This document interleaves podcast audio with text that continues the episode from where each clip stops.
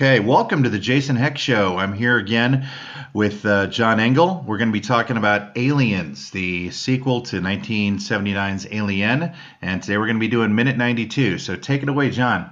Yeah, I'm here to. Um, is it all right if I talk about some notes? Yeah, go, go ahead. Jason? Okay, cool. So um, yeah, so today we're going to be, uh, like you said, talking about minute 92, and uh, this is an unorthodox way to start the show, but whatever you know 100 some episodes. Let's talk let's start differently once. Why not uh, right? I, i'm back. The audience has demanded it.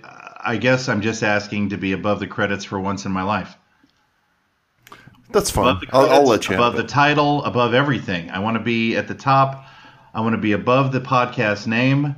I would like your cats to stop harassing me. I would like uh, the little boy from Outland to be shaved and brought to me for immediate execution. And um, I, do you think he needs to be shaved? I yeah. think he seems very, very well shaven already. And you know, I think my cats are just l- looking at you the way those facehuggers looked at, at Burke. You know, they just want. they like you. It's love at first sight, and they want you to be impressed with them. John has two cats. They're both rather rather heavyweights, and their names are Heidi and Goo. Yes, Goo, G O O, and they're actually both very friendly and very nice. I, I denigrate them for cheap and easy laughs, as Letterman did Sarah Palin, but. Uh, rather than risk all the hatred from from the conservative media, I'm just going to say they're terrific cats, and we're, we're lucky to have them. Well, and I will say too that we're talking about minute 92 here, uh, and I will say that it begins with Ripley looking around the room, and it ends with Burke shutting off a security monitor. Did you already say that? Yeah, well, no, so. but I mean, holy hell, what a minute!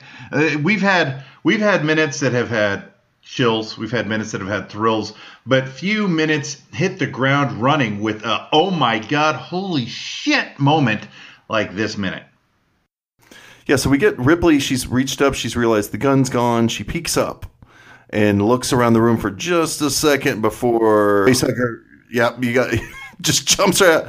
Now we talked to yesterday about the timing of all this, so maybe the facehuggers have only been out of the stasis tube thing for a few seconds. Right, that's what I'm thinking. I'm thinking, like, you know, based on our, our theory from last time, my theory, but I'm hoping other people are adopting it, that they just got released, like minute, a minute or two before maximum. Because I, I was wondering, you know, in my notes before we actually talked about that last minute, uh, I wondered at what the motivation here for the jumping, the leaping out for the facehugger was. Because if it had been there for a while, why didn't it just come on under the, the bed there and take care of business there? Was it in perhaps waiting for movement? Because we know that the facehuggers are somewhat activated by that, right. right? Like we get that a little bit in with Kane, you know, approaching the egg, and, and when they're in eggs, like we haven't seen a face hugger, a free roaming. We have free range face huggers here, right? Sure. We don't have sure. the cage free, the egg bound. Yeah, cage free. We don't have egg bound face huggers here, so this is a little different than what we've seen before. We know they key on movement, and we know they key on curiosity, and we know after Billy Crudup's death in Covenant, we know they key on stupidity as well. So, what's the key here? Movement. That's the one of the three keys that they're going to key on is movement. So, do you think the fa- that particular facehugger was waiting for something, well, maybe or do you think just, it was on its way over? I think it was just climbing up on the bed, right? I don't. Th- yeah, you can't. We know that Burke wouldn't have, you know, picked it up and tossed it. It would have gone right at him. So we're pretty sure he just dumped over, you know, put him on a on a cart and kind of pushed the cart in, dumped him over, and c- closed the door. So the facehuggers, a little disoriented, sit in their little stasis bath, kind of wandering around. One of them jumps up on the bed and senses Ripley. We know that the aliens can sense all people through, you know, electromagnetics or heat or odor or whatever, but it senses Ripley under there and uh, comes right after makes the leap, heads at her, jumps at her, jump scare. Definitely jump scare. And she's quick, man. She gets right out of the way. And we get a first example of wedging a face hugger against yes. something that we'll get a little bit more later. But also, she just flips that bed right over on top of right, it. Right, a big, it's a, nice a, a big thanks to the to the sturdy craftsman uh, at King Koil or or whoever or Serta or or whoever makes this sweet bed because it's enough to pin and hold a face hugger temporarily, uh, allowing our heroine and junior heroine to escape. So what what do you think the facehugger's strategy is now? Because it runs out from under the bed and seems to disappear for long enough. They apparently feel comfortable enough to put their, turn their backs to it just to wave out that window. That seems weird to me. Wouldn't the facehugger be?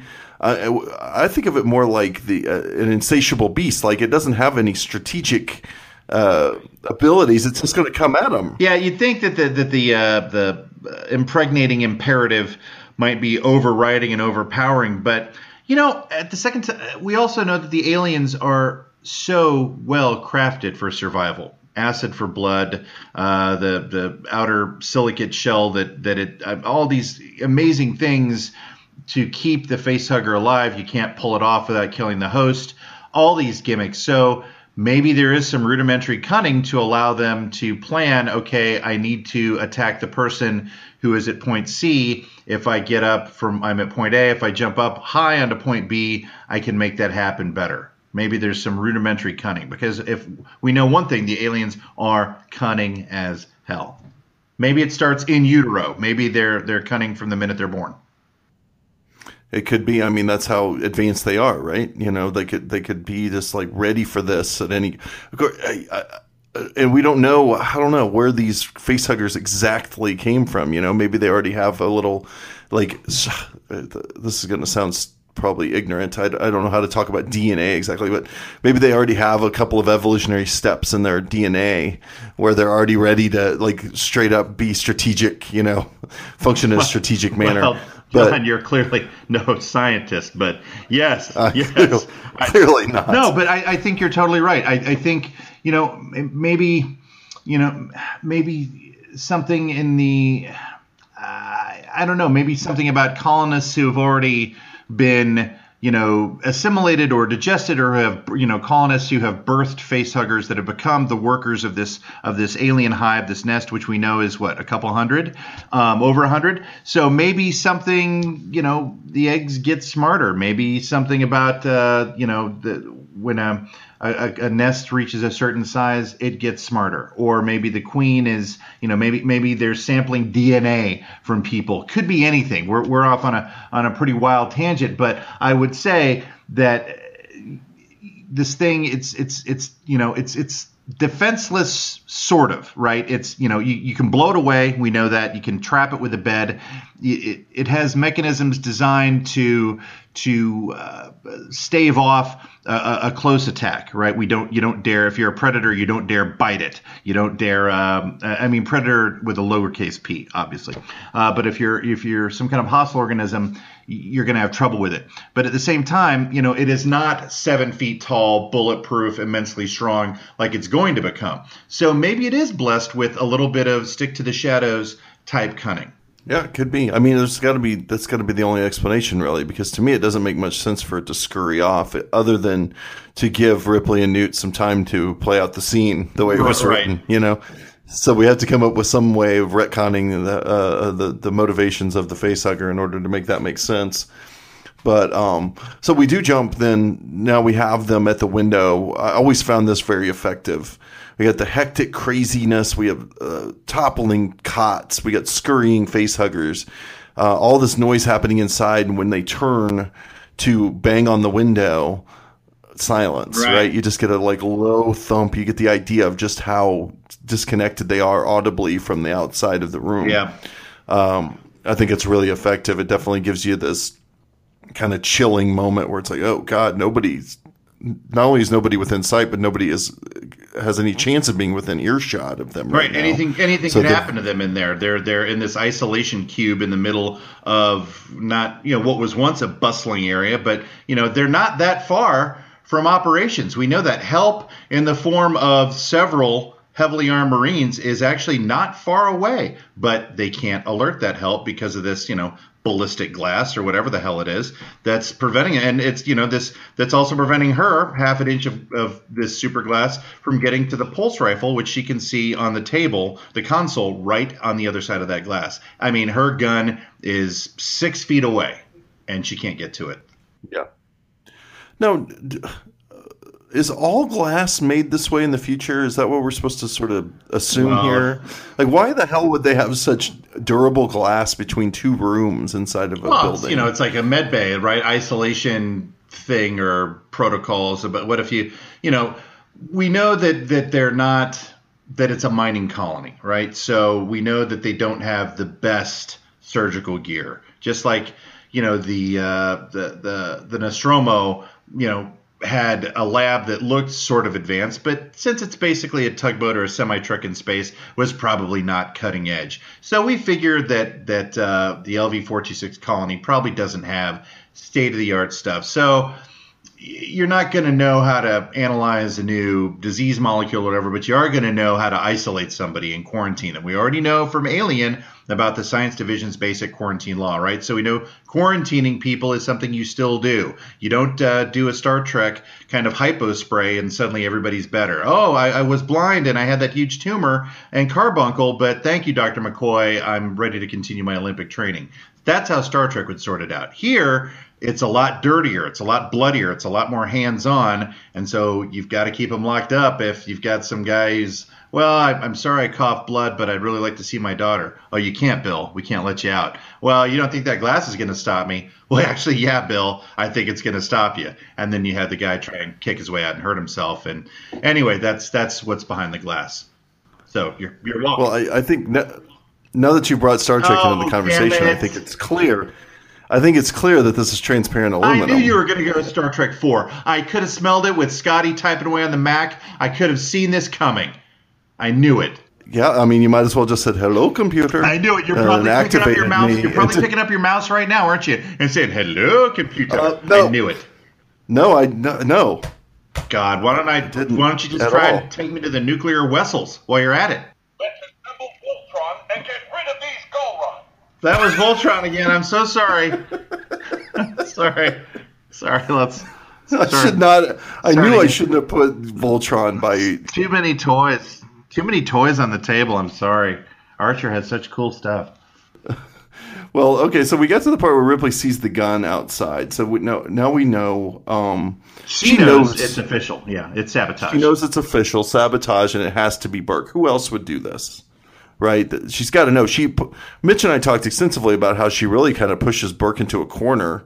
How maybe in hindsight that wasn't such a good idea. Right. You maybe could have done that when you got home. Yeah. Um, there, there's really no reason to, to come at him, but I understand from an emotional standpoint, it makes perfect sense. It's just uh, maybe don't corner the guy who has nothing, you know, don't give somebody, uh, take away any semblance of having something to lose from someone, you know, Yeah. because they might just do anything to save themselves. He has no scruples anyway. We know that. Yeah. And so when she said, actually, just so you know, I know that you're responsible. You're you're a colossal, essentially a colossal mass murderer, and um, I'm not going to let you get away with it. Well, you know what, Ripley? We're you know about a bazillion miles from home, and the mission's turned to shit. Probably not the best time to confront him and be like, well, when this is all over, yeah, if it's over. Right. And of course, what's happening here is that she's assuming he doesn't have the balls to kill somebody himself. Yeah, well, I mean, right? Like, I guess I could get that, but th- at the same time, if you've got a person who, um, do, who is so I don't know what the word would be. I mean, he's so ambitious. He's ambitious to a point where he's making excuses over. Uh, letting people die over exclusive rights to something, you know, that you might want to consider that he, if you really tell him that there's no way out of this for you, buddy, I'm going to tell everybody and you're going to, I'm going to nail you to the wall for this, as she puts it, that maybe he's going to do something, at least something sneaky enough to deal with you, you know, if he, if he doesn't shoot you in the back at some point. let's let's transpose this. What if John Saxon in Enter the Dragon had said to Dr. Han, I know what you're doing here, Doctor, and you're not going to get away with it. Well, the doctor's already said it isn't easy for me to be totally ruthless. It's more difficult than you might realize, and was fully prepared to apparently guillotine a cat. Yeah. Just as stupid. Why would you do it? You're not in the right place to make these accusations, John Saxon. Yeah, you're going to be able to kick your way out with Bruce Lee's help, but you're not in the great in, in a great place to make these kind of remarks to kind of say, you know what, I'm going to bring you. I swear I'm going to bring you to justice, even though I'm in the middle of your fortress surrounded by your martial arts army. Same, same with uh, Ellen Ripley here. Not the smartest move to say, you know, I'm going to nail you right to the wall on this one. When in point of fact, if any of them get out of there, it'll be a miracle. Even though they're all very resourceful, they're all working their hardest, they are still miles away from the colonial marshals or law enforcement or whatever it is. They are basically in the middle. It's like saying to a guy in a foxhole, "Hey, I, I know you knifed that German and actually tortured him instead of just shooting him. After this battle's over, you and I are going to have words." Well, probably not the best time to do that. Nope. Yeah, you, you definitely. I guess she should have kept her cards a little closer to her, her vest there. You know, that's don't don't tell somebody you're going to bring him to justice. Just bring him to justice at the right time. you're basically saying to the guy with the necklace made out of Viet Cong ears that you're going to bring him to justice for war crimes when the battle's over. It's like, Right. well, he's still got a gun and there's still plenty of fighting to do, so anything could happen. And that was Yep. probably it was very cathartic for us. It let us see Ripley's moral fiber. It let us see that she had done a little bit of sleuthing. It confirmed that Burke is absolutely utterly without scruples, but it also was, yeah, uh, from from a screenplay idea, it was terrific. From uh, uh, a lost in space and fighting a desperate battle a bazillion miles from home against losing odds perspective, it was pretty pretty stupid. Know, so uh, she's she's a little bit hopeless here. She knows she's been had. She knows she's been sabotaged. She can't get any uh, traction off this like banging on the window idea. She so she remembers. She uses the camera. Yeah, she remembers the camera that she pointed out to Newt earlier. So we already know the camera's there. So they they established that earlier. Even though she establishes it by lying to Newt and saying that she'll always be watching her Uh, through the camera, which she doesn't do. But um, she starts waving her arms and yelling for Hicks, very specifically for Hicks. Yeah. which I think is very telling. I think we know why. Um, everyone out there that's been listening. Uh, Ripley, Ripley, and Hicks have that connection, and that's the that's the one person she believes can come through for her. So that's who she's yelling for, even though you know, practically speaking, she probably knows that there's no sound on the other end. It's just calling out desperately for help, and uh, of course, the wrong guy is watching the monitor on the other end. Boy, is that's some bad luck. Yeah. He's he certainly walked into the room and said, "Oh, I'll be watching these monitors while you guys do the other stuff, you know, just to make sure." Um, and man, this is some this is some top tier wormy acting from Paul Reiser. Yeah, uh, we get. You, you you want you want Hicks to be watching, but what you get is Executive Vice President for Machiavellian Action Carter J. Burke watching, and uh, he's great. He's made up just right. He's lit just right. He's pasty. He's nervous looking. This is a hail mary on his part because whatever happens, we know he's going to have to do a lot of lying because to, to, to have this plan come through, everybody's going to die.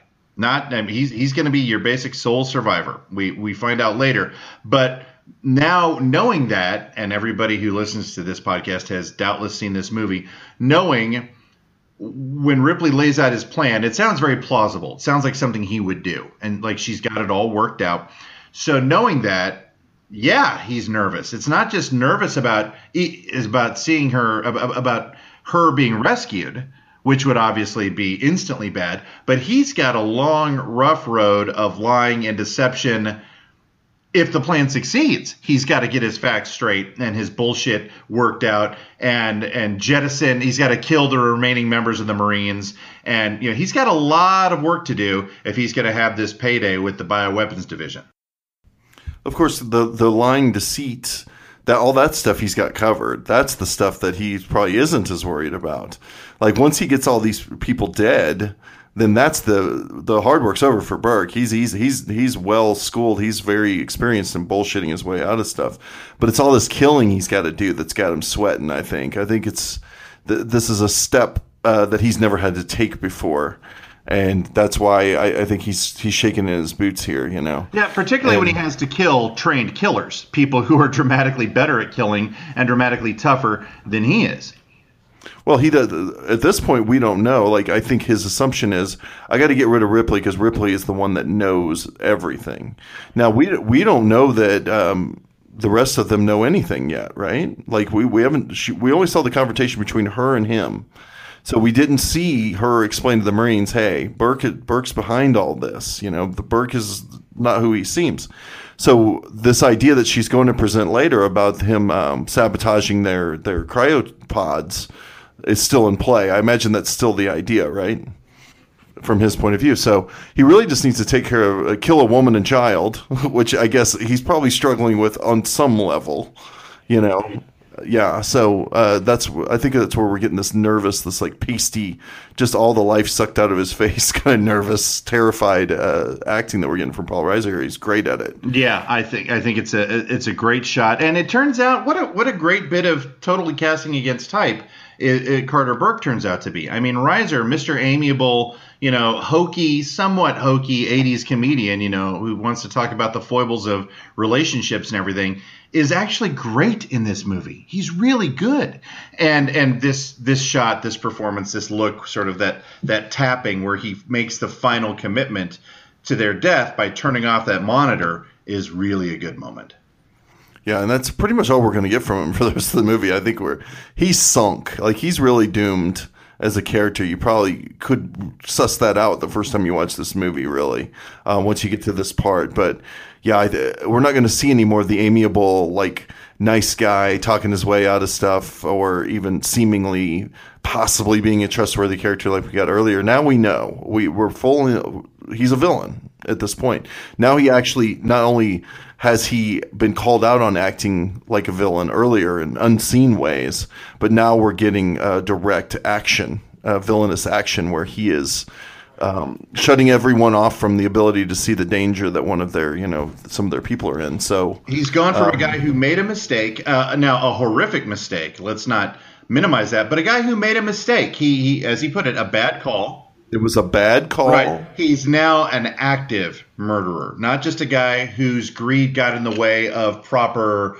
security or safety or, or exploration precautions, but now he's taken the step over the line to active killing himself. And you're right, he is he is confirmed through and through as a villain. And now here he is, of course, juxtaposed in the same, you know, he, he shares the frame with the immensely capable and empathetic Corporal Hicks, who is there. So it's it's kind of you know we've we've got our, our yin and yang. We've got the the worst part of, of the corporate dynamic, and we've got the, the the bravery and the honor and and everything that you want a soldier to have, and that's that's Hicks. Yep. Well, we can talk more about that tomorrow. We'll get uh, Hicks to start our minute off tomorrow. So if you're done with this minute, let's move on.